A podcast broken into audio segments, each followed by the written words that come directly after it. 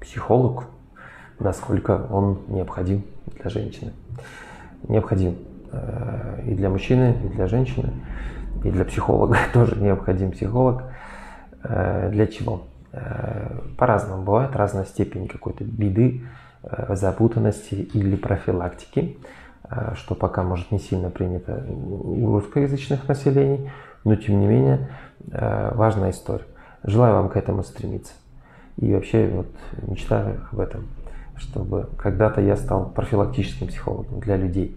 Но в основном, конечно, это э, решение каких-то острых вопросов, чаще всего э, попытка, по крайней мере, решить, прожить эту боль или разрыв, или что-то случилось, э, какие-то, не дай бог, потери, утраты.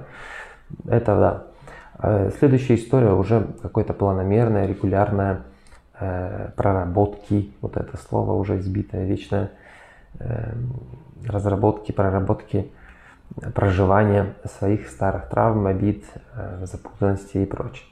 Да, дальше уже история про то, что просто выговориться. Часто и такое бывает. Был у меня рекорд.